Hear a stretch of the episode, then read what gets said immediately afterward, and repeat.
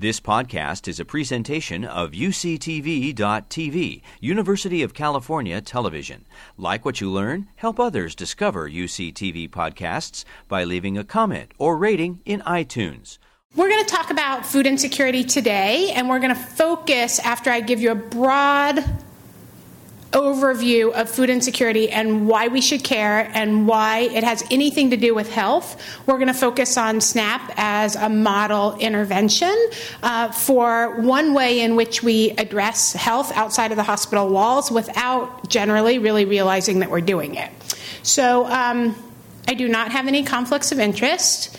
Um, we're going to talk about food insecurity and health. We're going to talk about the impact of SNAP on health. And then, if there's time and there's interest in the room, we'll talk about some of the recent and proposed changes to the SNAP program because I think it's important to understand that these political initiatives have real implications in the healthcare setting, even when they come under the, the term food or under agriculture or um, any of the other ways that we generally conceptualize conceptualize them that isn't health. So we know that diet is a cornerstone of care for the most common chronic diseases in the United States, and really, I would argue that the some of the diseases on this list are really the epidemics of our day, which I say all the time, but maybe on you know March 13th, 2020, the epidemic of our day is coronavirus. But until this week, we everybody would say that diabetes and obesity were really the epidemics of our day. And in terms of um, uh, morbidity and mortality, diabetes and obesity are really driving enormous changes in, uh, in the overall health of the United States and the world. Now, the, the problem with diet being a cornerstone of care is that we don't actually do most of our diet decision making in an exam room within a hospital or a clinic. Really, no matter what I say as a clinician, you're going to leave as a patient my exam room and you're going to enter a world, no matter what I tell you about what you should be eating and how you should be eating it, you'll leave my exam room and this is where you'll go to because this is where everybody goes to. This is what the food system looks like in the United States. It is populated with cheap calories that have no nutrients uh, and that give us an overwhelming number uh, of choices that are heavily marketed in beautiful colors and designed to make us want to pick them up and purchase them at a very low, low price. And so the question really for us as clinicians is how can we make a meaningful difference in the clinic?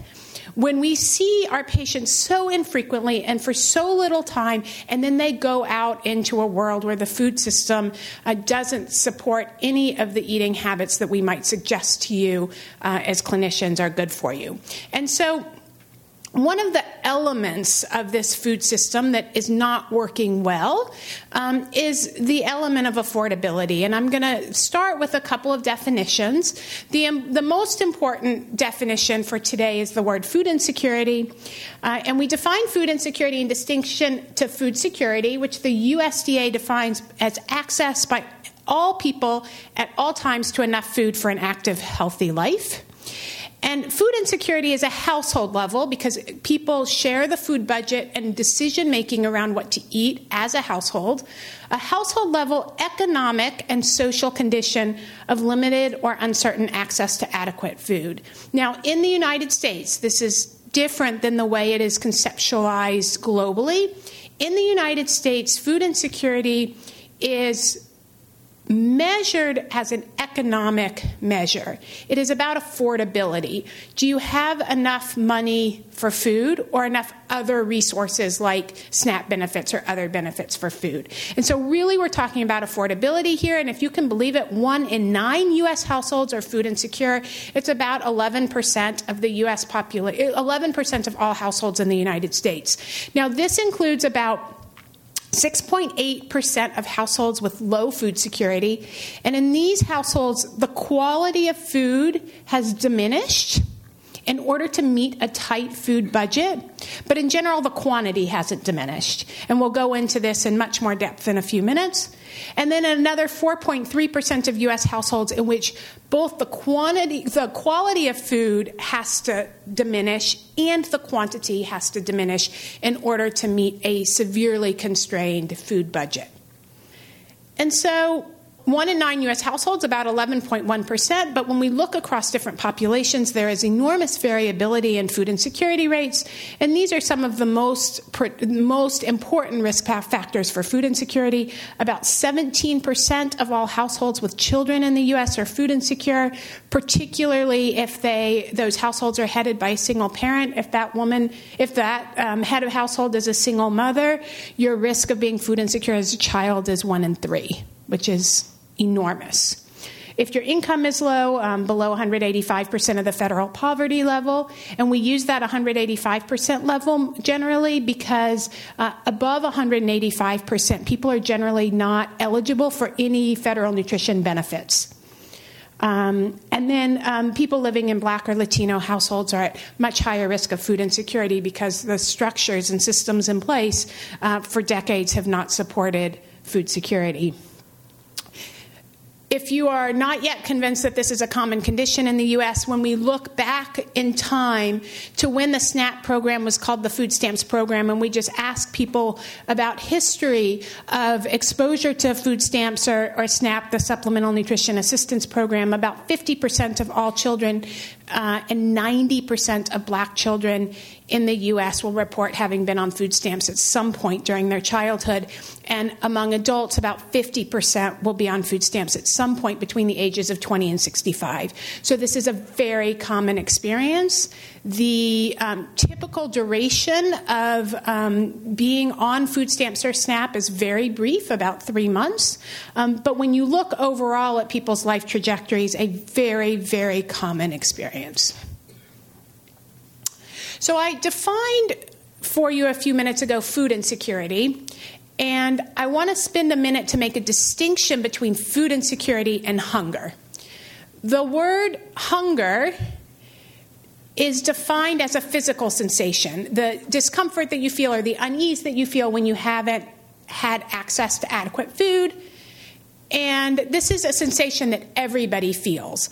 Now, the literature has really steered away entirely from using the word hunger and using the word food insecurity for a couple of reasons because of a couple of advantages. One is that many people who, by your yours and my definition, you would probably say is going hungry, many of those people do not any longer feel the physical sensation of hunger. That sensation has become blunted because of years or decades of exposure to not having adequate food to eat. And the second reason is because it isn't actually hunger that is the problem in the context of the development of obesity and diabetes and other chronic diseases. It is instead the coping strategies that people employ in order to avoid the physical sensation of hunger. And these are these coping strategies are the same things that you would probably think about doing if I said to you, you have $4.90 to spend on food per day. So that's a typical dollar value of a SNAP benefit, a food stamps benefit in the United States is about $4.90 per day. If that were all that you had to spend on food, what would you do?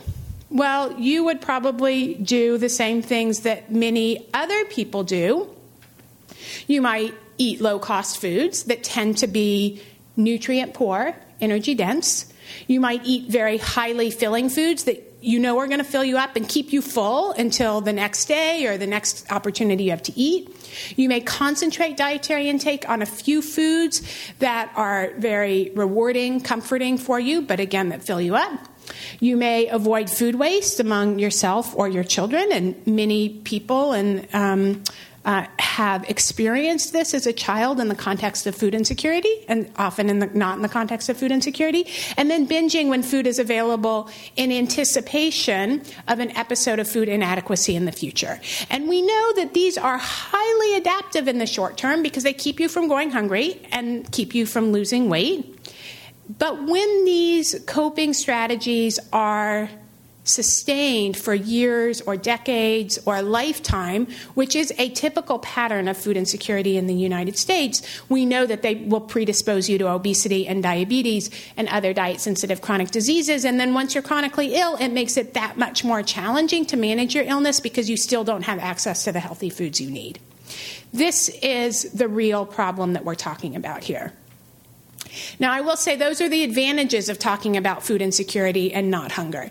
The disadvantage is that the term blunts our emotional response to this need.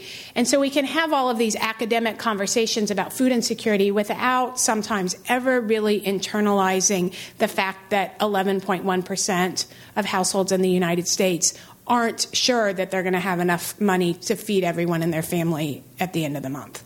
So there are advantages and disadvantages here.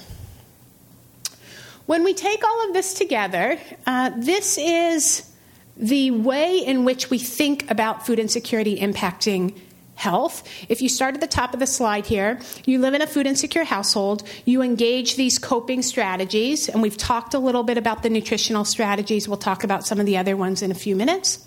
Those coping strategies predispose you to poor physical and mental health. Once you have those diseases, your healthcare expenditures go up because having a disease is expensive in the United States. Out of pocket healthcare expenditures and trips to hospitals and clinics make it more challenging to maintain steady employment.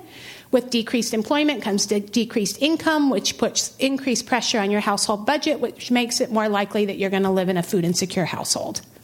Now, the important thing about this is that it's a circle, which means if we follow it to its logical conclusion, it's entirely possible that food insecurity causes poor physical and mental health, but it's also possible, and I've not yet proven to you that it's not true, that it's just poor health in the United States predisposes people to food insecurity.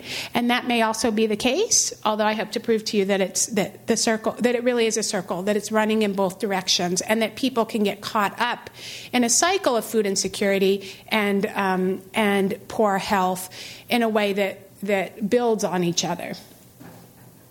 So let's start by talking about nutrition. This is a complicated graph, but let me just take you through the important parts of this. What you see along the bottom axis is how much it costs for um, uh, for one calorie, let's say, of food, and what you say see here is the density of food what we're essentially saying here is if I gave you $4.90 to spend on food today and you were an economically rational person and you were academically motivated and you went to the academic literature or uh, the library or Google Scholar to try to figure out how to spend those $4.90 uh, and you were going to do it in a way that made sure that you got your 1800 or 2000 calories per day, then what you would do as again an economically rational person, is you would spend that $4.90 on oil, shortening, margarine, sugar, bread, pasta, and rice.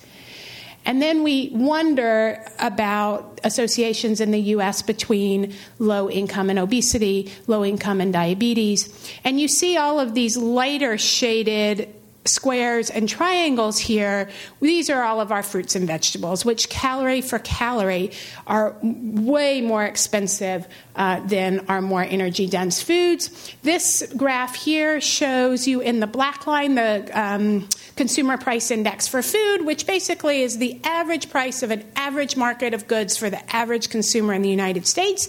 You can see it's been rising a little bit over the last 30, 40 years. We have more recent data, but it looks the same.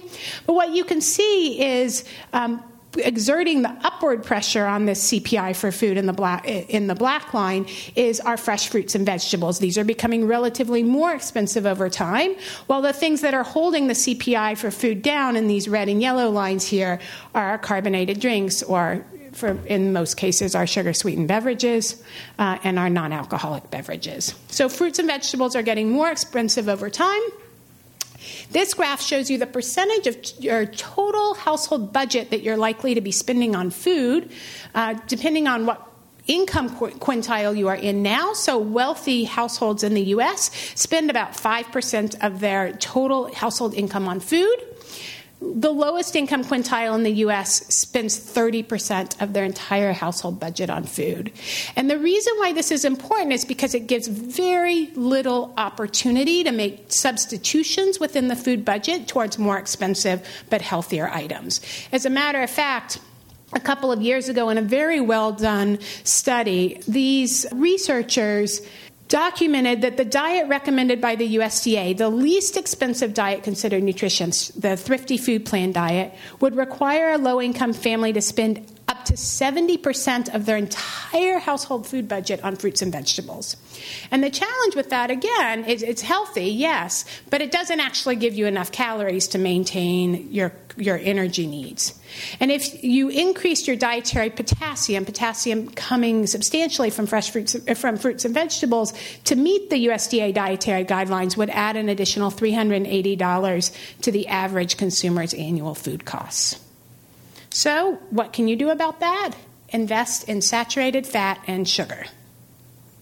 Now, I just want to quickly add here that when you talk to a typical low income consumer about the cost of food, it, it quickly becomes apparent that the cost of food isn't only about the amount of money that you're putting down in the cashier aisle. The cost of food is, is conceptualized very broadly to include how much time it takes for preparation, healthy food generally taking a lot more time for preparation and for eating because it's less processed.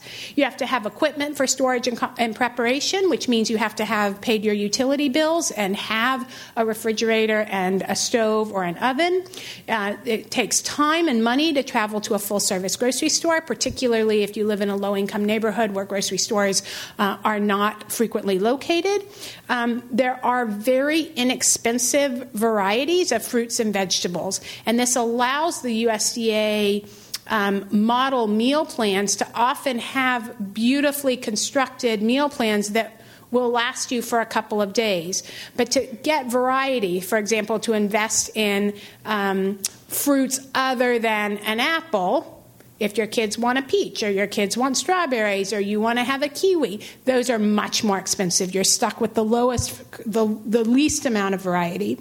Uh, it costs more money to get high quality food. And then, particularly in households with children, the fear of food waste. So, if you can think back um, to um, an era in which you had young kids in your house, I might say to you as a clinician, get some broccoli. Your kids will love it. The the risk of buying some broccoli and having nobody at the table eat it, and frankly, the first time you feed your kids broccoli, no one will love it.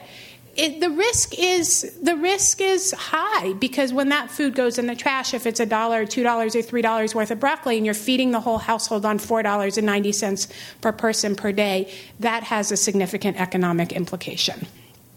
Okay, so the evolution of research on health and food insecurity has gone very quickly because as we recognized that there was a problem, there became a, there was a lot of momentum to try to understand whether food insecurity and health were related, whether the problem was substantial enough that we needed to do something about it, and then to try to figure out what we could do to help blunt the health impacts of food insecurity. And so I'm going to start um, where I started before, which is thinking about uh, whether food insecurity is related to physical and mental health. And I'm going to tell you um, this may not be extraordinarily satisfying, but I'm going to tell you that if you look for an association between food insecurity and any disease, you will find it.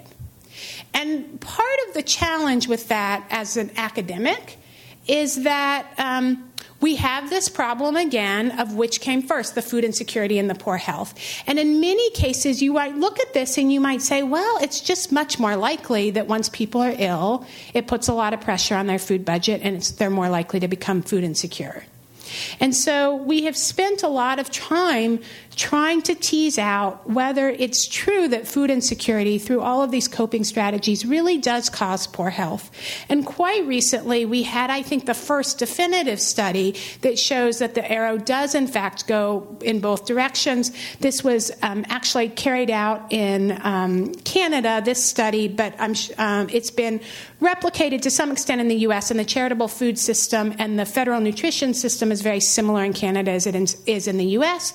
Essentially, what they did is they asked households whether they were food insecure, and in Ontario or Quebec, and one of those provinces, I forget. I'm sorry. Um, they then you they then uh, looked in people's medical records for the next 11 years to see whether they developed diabetes 11 up to 11 years after they asked them if they lived in a food insecure household. And you see in this red line the risk of developing diabetes if you are food secure. And you see in this blue line your risk of developing diabetes if you are food insecure.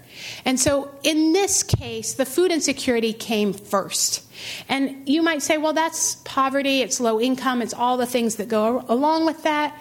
But even after adjusting for all of these other elements, people living in food insecure households had more than twice the risk of developing diabetes. Uh, and so I'm not going to give you a lot more information. I'm just going to leave it at that to say that food insecurity and health are tightly related. And the problem is a big one. And I, I don't generally talk in costs here because I don't think that the reason why we address food insecurity and hunger in the United States is because it's expensive. Um, however, cost does give us a common language in which to talk about food insecurity and health in one sentence. It gets the social service sector and the healthcare sector aligned, and it helps us to understand the scope of the problem. So I'm going to use some cost data to try to articulate to you how big the problem is.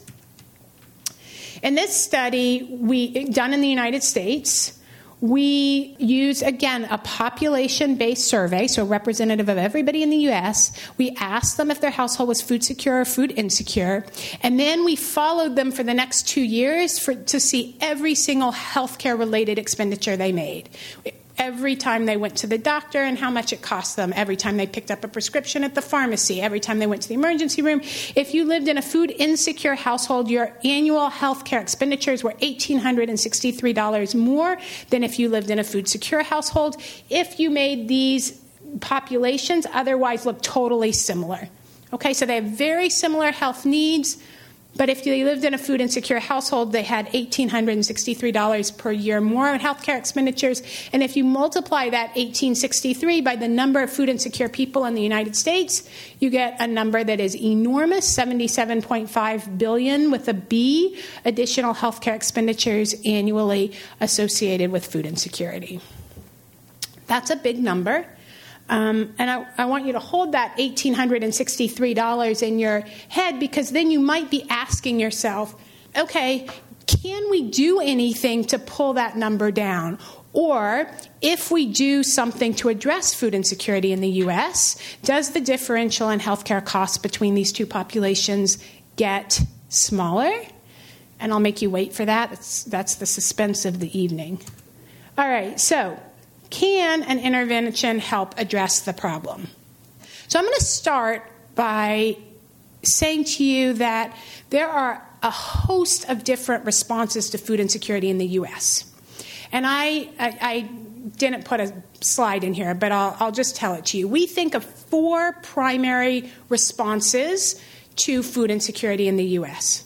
The first two happen without us even knowing it because they happen within the household. The first one is shifting money around within your household budget. This is generally what people do first because it doesn't require anybody else to know what's going on. It's, I'm not going to um, pay the utility bill because I need to buy food. I'm not going to refill my prescription because I need to buy food. I'm going to wait until next month to buy my winter coat to buy food. That's the first thing. The second thing people do is call on their own social support network. They send their kids to grandma's house to eat. They ask for a $100 loan from a friend or neighbor. Now, generally, these friends and neighbors in low income communities are also at risk of food insecurity and hunger, but, they, but people rely on each other. And then once you exhaust those resources, there are two other places you can go. One is to federal nutrition programs like SNAP, and the other is to the charitable food system, which is our network of food banks and food pantries and home delivered meals uh, and soup kitchens, which um, are otherwise called free dining rooms. I'm not going to talk so much about those right now. We can talk about them in the Q&A. I do a lot of work in that setting too. But I'm going to talk about SNAP today because it is by far the largest of all of these programs, and we have a lot of administrative data that allows us to get closer to understanding the impact of interventions to address food insecurity and how they may impact health. So, SNAP was formerly called food stamps. It was rolled out across the United States in 1974. It became a national program in 1974 and switched its name to SNAP because of the stigma associated with the term food stamps uh, in the last couple of decades. In California, the SNAP program is called CalFresh.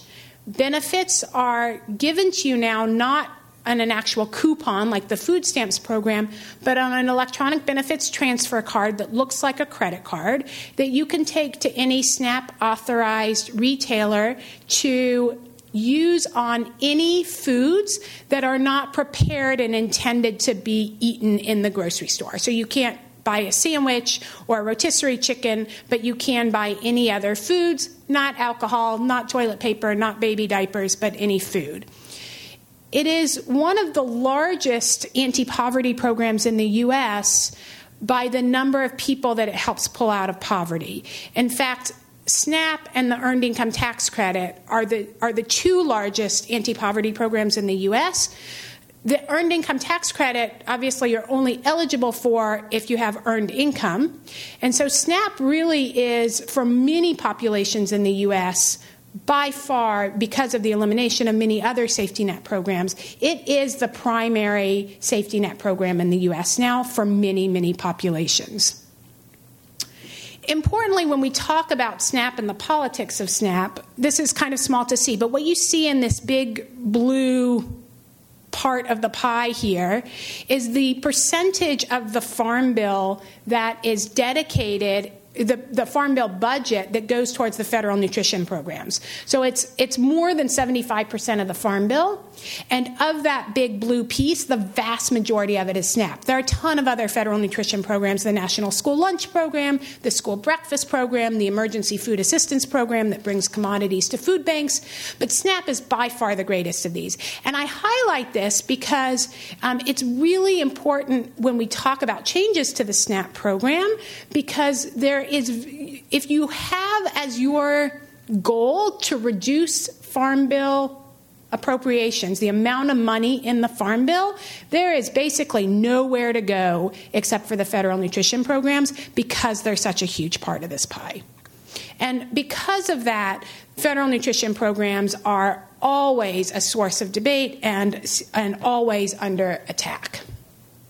So, one of the reasons that we study SNAP as the primary intervention to understand food security and how supporting food security can lead to better health outcomes is because it is very well documented across decades of work now that food insecurity very uh, that SNAP very effectively reduces food insecurity. In fact, it pulls about 20 to 30 percent of households out of food insecurity, so it allows them to cross the threshold from food insecurity to food security.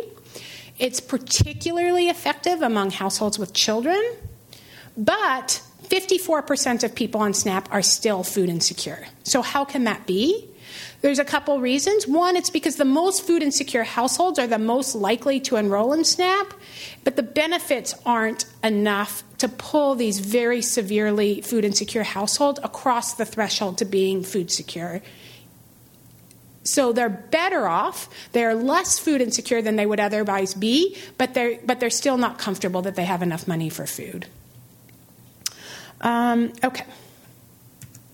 So, it is very clear that uh, SNAP helps families afford adequate food. And this, this graph just shows you what happens to households after they enroll in SNAP.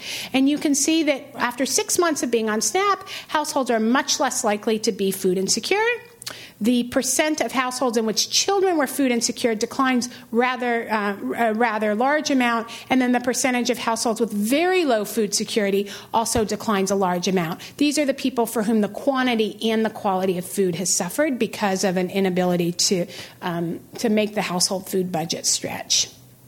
So SNAP is very effective at allowing people to afford adequate food. So the question is SNAP was designed to support food security. Everybody agrees that it does that well. Does it also support health?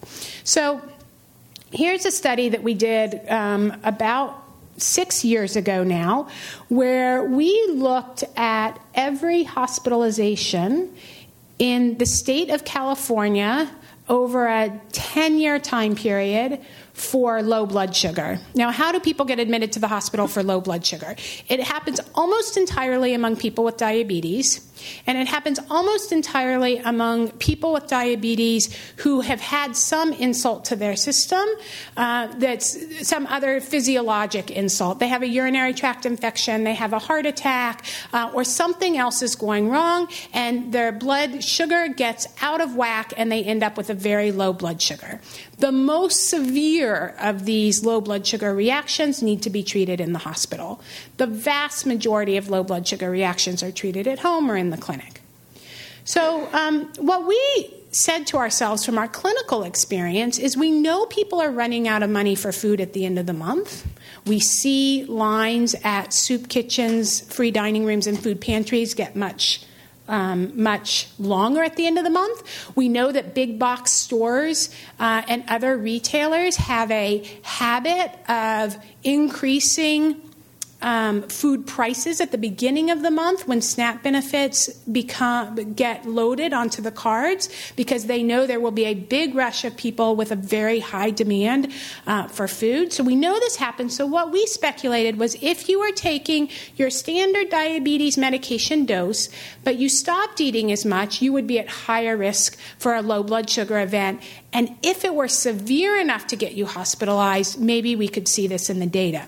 What you see at this green line here is your risk of being hospitalized in the state of California by the day of the month the first, second, third, fourth, fifth, and 31st day of the month. What you see in the red line is the risk of hospital admission for low blood sugar for the people who live in the lowest income zip codes in the state. And you see it every day of your month, the risk of being admitted with low blood sugar is higher than the general population. This, we might say, is the general impact of poverty. But what you see at the end of the month is a 27% increase in low blood sugar admissions for California in California only among the low income population compared to the first week of the month. And this we say is one of the immediate health impacts related to food insecurity. Uh, and so this is important because people will speculate that none of the health impacts of food insecurity are likely to be seen for years or decades. And while that is true in many cases, you, the development of obesity or diabetes or heart failure will take years or decades. Some health impacts of food insecurity, at least, can be seen over a matter of days or weeks. And so, can SNAP make a difference? So, this is um, an opportunity for us to use what we call a natural experiment, which is something that's going on otherwise in the world that allows us to capture something different in the data that we otherwise wouldn't be able to see. And in this case, the natural experiment was the passage of the American Recovery and Reinvestment Act during the Obama administration, meant to stimulate the economy. And from um, in May of 2009, SNAP benefits had a substantial but temporary, quite dramatic increase in benefit levels. You can see the benefit levels here. Uh, that you have this dramatic increase in benefit levels, and then it and then it expired in uh, October of 2013. And so we asked ourselves, first of all, can we see this pattern of the increase at the end of month in low blood sugar events in a different data set? You always have to repeat. And if we can, does the pattern look the same between in this period as it did in this period when SNAP benefits were higher? And this is what we found. We found again an increase in risk of low blood sugar events during this period. And during this period of the American Recovery and Reinvestment Act, the increase in low blood sugar events at the end of the month disappeared. No longer there.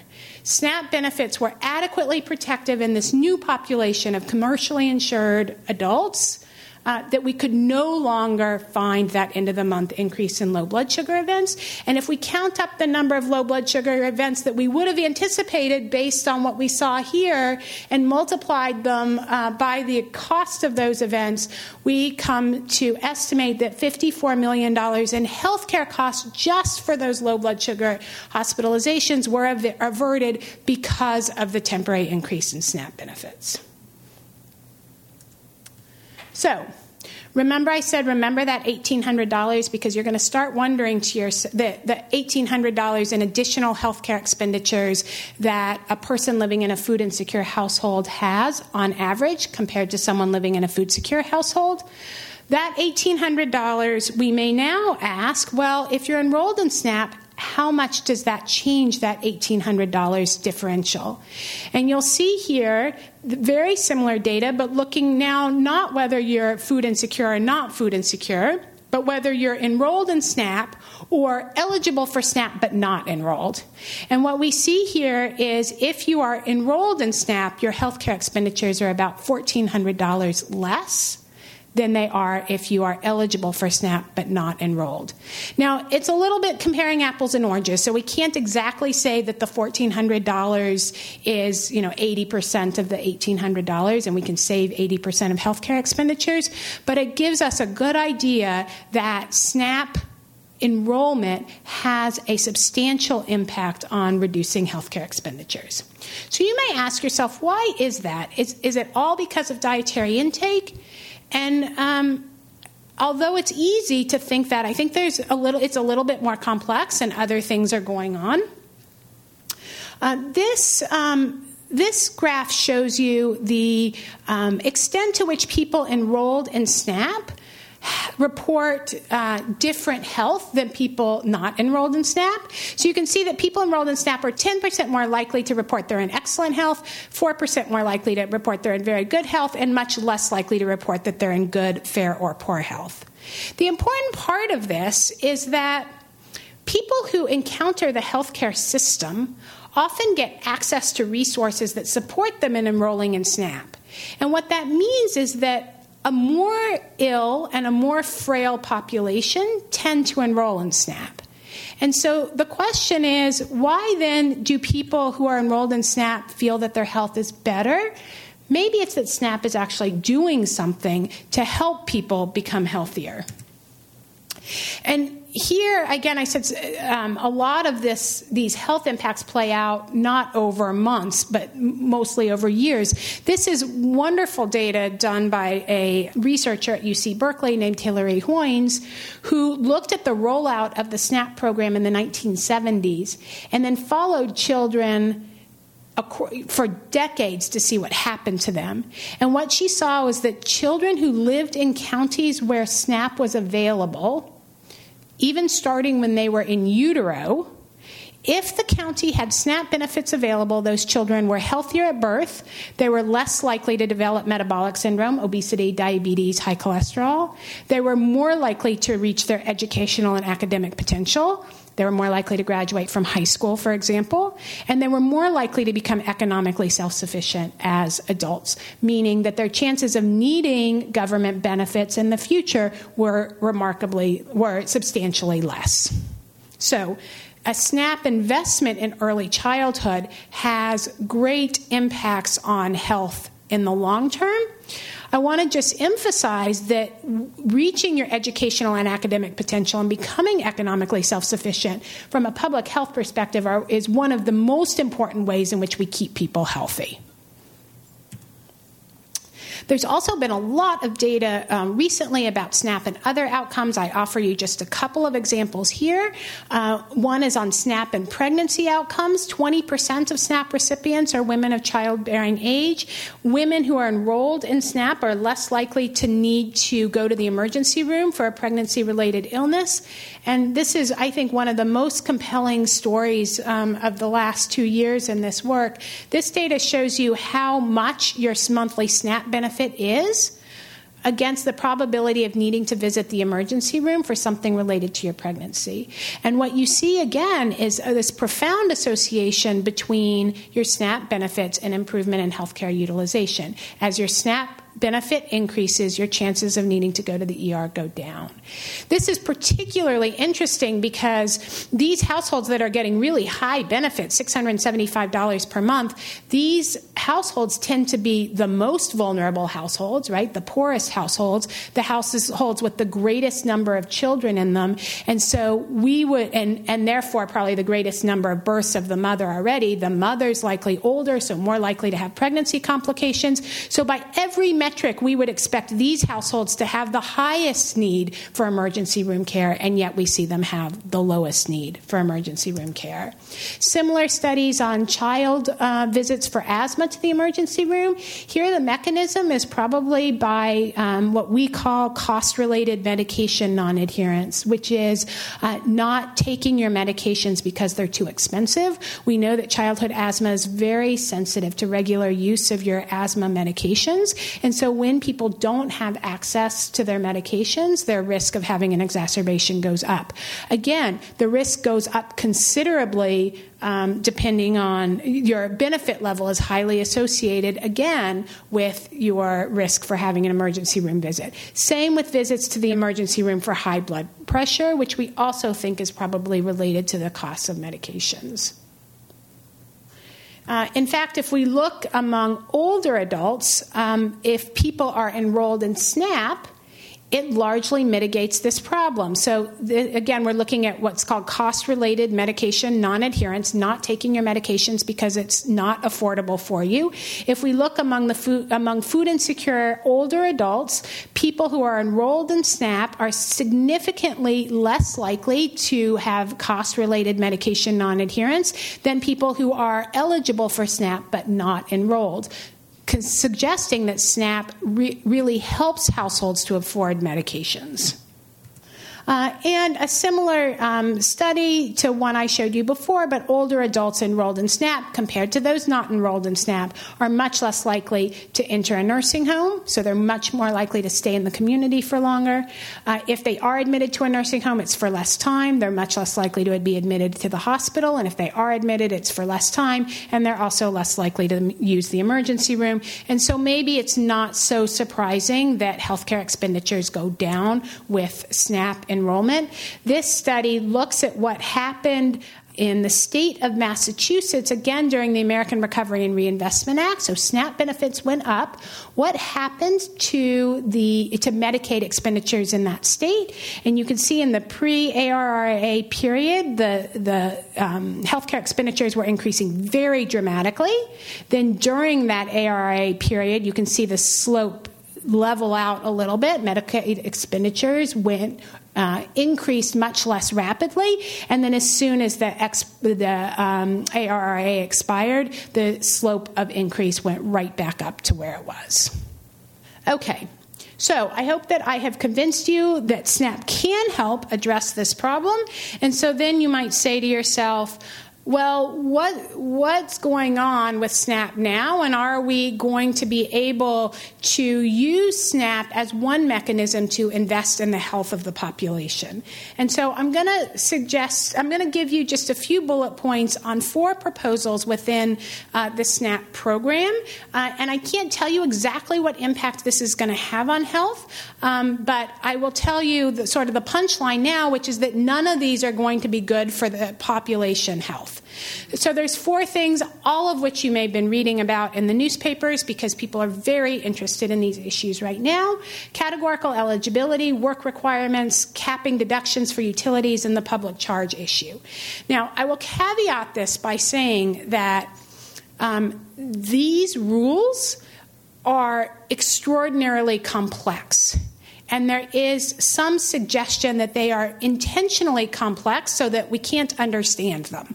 But I'm going to do my best to make them as simple as possible. It's very difficult to push against things that are too complex for us to even understand. But I'm going to give you sort of the broad brushstrokes um, and make a few generalizations um, so that I don't get too wonky on you. Although I'm happy to get wonky if anybody wants to ask wonky questions about these changes. The first is called categorical eligibility. Categorical eligibility basically means that if you are already if you are eligible for one social service program, and those eligibility criteria are stricter than SNAP, then we'll just automatically enroll you in SNAP. You don't have to go through a separate process in a separate office. We'll just say if you're already, for example, in social getting Social Security, we're, we know you're eligible for SNAP anyway, so we'll just enroll you. If you're already getting TANF, that TANF is what's, what used to be called welfare, we'll just enroll you in SNAP. Or if we're, you're in Medicaid, we'll just enroll you in SNAP because SNAP has looser eligibility criteria than these others.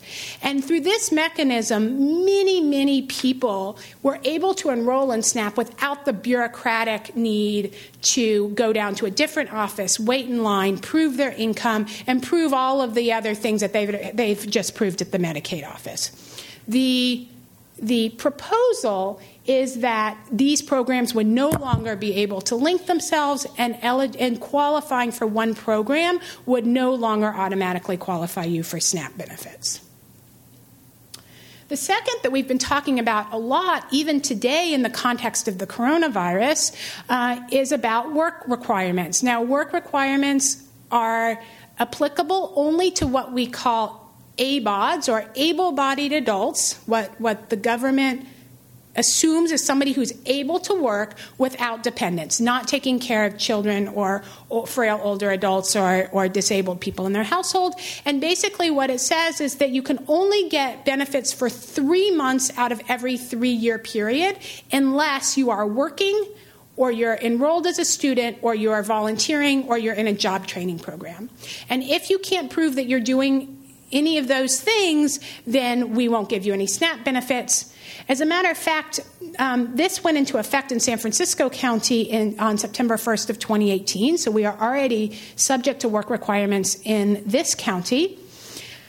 The um, Farm Bill that was passed in 2018 had this work requirement proposal in it, and Congress did not approve it. However, the uh, USDA has found a way to do the same thing administratively rather than legislatively. So even though Congress said no to this proposal, the USDA has found a way to implement it without congressional approval. We can talk about um, why that is afterwards if people are interested just um, in terms of context for today, I will tell you that one of the proposals to respond to coronavirus today has been to reinstitute the um, the um, to, to, take away, I'll just say to take away the work requirement rule so that people know, would now have access to SNAP benefits on an ongoing basis. Now, this makes me actually um, want to say one other thing in the context of coronavirus, which is that SNAP is what the economists call countercyclical, which really means that it is able to respond very quickly to an economic downturn. And in fact, it's extraordinarily successful. And why is that? People become eligible for SNAP when their income falls.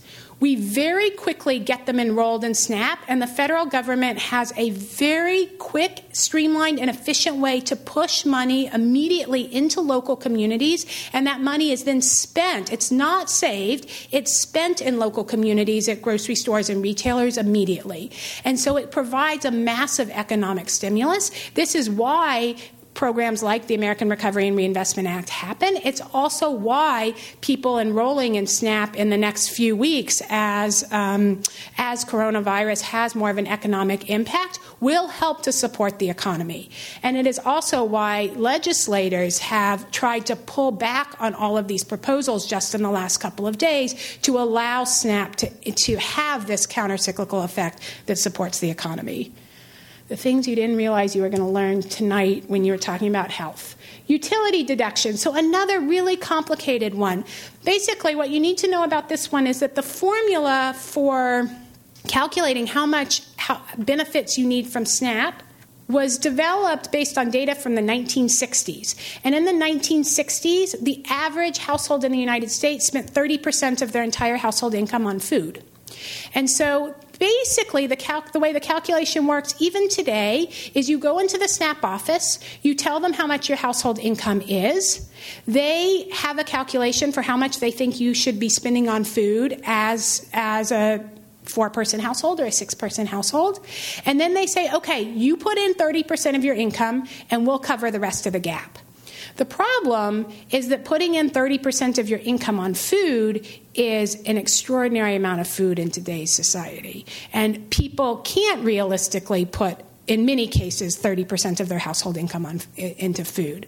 One of the reasons, one of the ways states have tried to address this m- massive problem that we're still using a 1960s calculation is by having income deductions. One of them is utilities. And again, um, capping these income deductions is, has been done through regulatory efforts, not legislative efforts. So even though con- Congress hasn't approved these, they found a way to do it anyway. And I mention this because hunger and food insecurity is one of these few issues that are often very bipartisan. Republicans and Democrats agree on feeding people who are hungry, um, but we are finding a lot of regulatory efforts to roll this back. Okay. Public charge, I'm sure that you guys have heard a lot about public charge, but um, for those of you who don't know the details of it, public charge has actually been a part of federal immigration law for decades. It applies only to people who are applying to, for a visa to um, come to the United States or uh, a green card that get, makes you law, a lawful permanent resident. Not, in fact, to become a citizen. Although there's so much confusion around this, and I'll show you this in a minute, that it has been misinterpreted and um, been allowed to scare a huge population of people for whom it doesn't really um, probably have an impact. So it does not apply to green card holders that are applying to become U.S. citizens. And basically, what the public charge rule said is if you are reliant on certain government benefits that were cash transfers, you it would be a ding against you in your ability to get your green card. And traditionally, the only cash transfers that counted were Social Security, TANF, welfare, and long term institutional care. And the new public charge rule has changed it so that anybody who gets any government support, even if they're eligible for these programs, would be at um, much would be much less likely to be granted a green card, and that includes anybody who uses SNAP, anybody who enrolls in Medicaid or Medicare or Section 8 housing, which are housing vouchers. Any of these things can be used as a ding against you and make it less likely that you'll be able to get a green card. Um, and this, uh, the Supreme Court just ruled this constitutional, and this went into effect just now on February 24th. So, who is this impacting?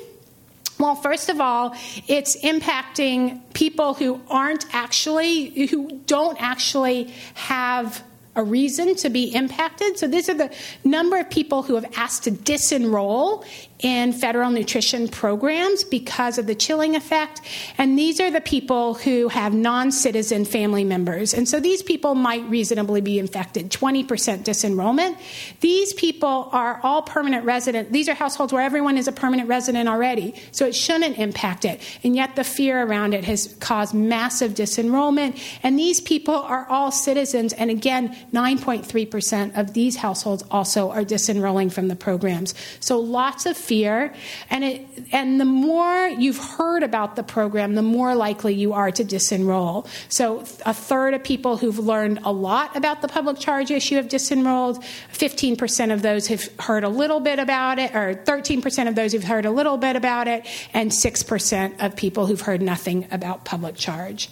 The problem is this is disproportionately in, um, impacting the people who have incomes below 200% of the federal poverty line.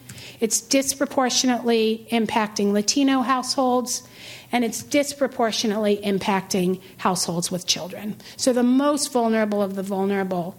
And if you take these four together, uh, and you look at them as a package, the uh, Urban Institute very recently released a report estimating the impact. About 3.7 million participants will lose federal nutrition program benefits. 2.2 million households will, see their benefits drop by more than $127 per month. About a million kids will lose access to school meals because of this categorical eligibility change. And about a million more people would be food insecure. So, we have learned through a decade of this research that food insecurity and health are tightly connected, and it has both short term and long term implications for your health. We know that SNAP not only reduces food insecurity, but also mitigates the health impacts of food insecurity. And we can speculate that these proposed reductions in SNAP benefits are likely to cause poorer health and increased healthcare expenditures. And really, what that means for the healthcare system is that a dollar that isn't spent on SNAP benefits is not a dollar saved by the, by the federal government. Much of that dollar is just put out through Medicaid and Medicare rather through that rather than through the SNAP program. And so um, I would contend that this is a really uh, sort of ridiculous way to be spending our resources. Um, with that, I um, will ask if there are any questions. Who are the champions for this issue in Congress? Um, that's a great question. Um, as I said, hunger issues are often bipartisan, not always. Um, the the um, champions tend to be uh, Democrats in general who support uh, strong, a stronger social safety net and Republicans who have um, the uh, agricultural industry as important stakeholders in their constituencies. And these are the groups that often come together to co sponsor many of these anti hunger uh, food insecurity reduction programs. Yeah. So the question is about food insecurity and self medication. It's a great question. Let me start, well, let me give you two points of data. The first is around food insecurity and tobacco use. One of the food insecure households are much, much more likely to have a smoker in the household, and we know that smoking takes up a lot of the household budget. But one of the things that we also know about smoking is that uh, smoking substantially blunts your appetite. And so, one of the ways that people cope with not having enough food in the household is to smoke. And so there is a substantial self medication component there. Uh, it also makes it very challenging to support people living in food insecure households to stop smoking because it's such a powerful, you know, it, it makes you less anxious, and food insecurity makes people anxious. It makes you less hungry, and food insecure people are really hungry. The second thing I'll tell you is from a global perspective, we know from a, um, well, and this is related to smoking. We know in a global perspective that having anyone in the household who smokes is associated with stunting among the children. And why is that? It's because it takes away so much from the household food budget. The relationships between food insecurity and illicit drug use, alcohol use, and tobacco use, are, all of those are used as self medication uh, very clearly. Now, I will say one other thing, though, about selling SNAP benefits. It is an uncommon it, it, doesn't happen commonly, but it does happen. And one of the reasons that people um, talk about it happening is because our social service um, benefits in this country no longer, for the most part, include any cash. And so there is no way for a household that's only getting benefits, which might be a Section 8 housing voucher, it may be a child care voucher, it may be SNAP benefits. When you piece all eligible all of these programs together, households still have no cash. There's a wonderful um, book um, published in the last couple of years called um, uh, America on $2 a day. And $2 a day is the dollar value by which internationally we say that people are living in extreme po- poverty. And yet, even in the United States, there are many, many, many people who, are, who have less than $2 a day in cash. Uh, and so that's really used generally the motivator um, for selling your SNAP benefits to get a little cash you know, when we think of all of these different programs available to low income populations in isolation, we think of sort of their individual capacity to make a difference on health. The truth of the matter is, um, how can we support food security in households in the U.S.? Well, we can give people money for food through SNAP, but there's also really good evidence that no matter how you get additional money into a low income household, it supports food security. So, Medicaid expansion supports food security because you can divert money from your health care budget to your food budget. Section 8 housing vouchers reduce food insecurity because you divert money from housing to food. Any way that you, you know, increases in minimum wage, according to some economists, controversial again, reduces food insecurity because you have more household income coming in. It doesn't really matter at the household level how you bring that money in. Uh, and when we're talking about trade offs between SNAP and Medicaid, those same principles come into effect. There are some very good articles now showing that um, states that expanded Medicaid had lower food insecurity rates than would have been predicted uh, compared to states that did not expand Medicaid. So, with that, thank you guys for braving the pandemic to come here. To those of you in the room and to those of you online, thank you for sticking with us. You've been listening to a podcast by University of California Television. For more information about this program or UCTV, visit us online at uctv.tv.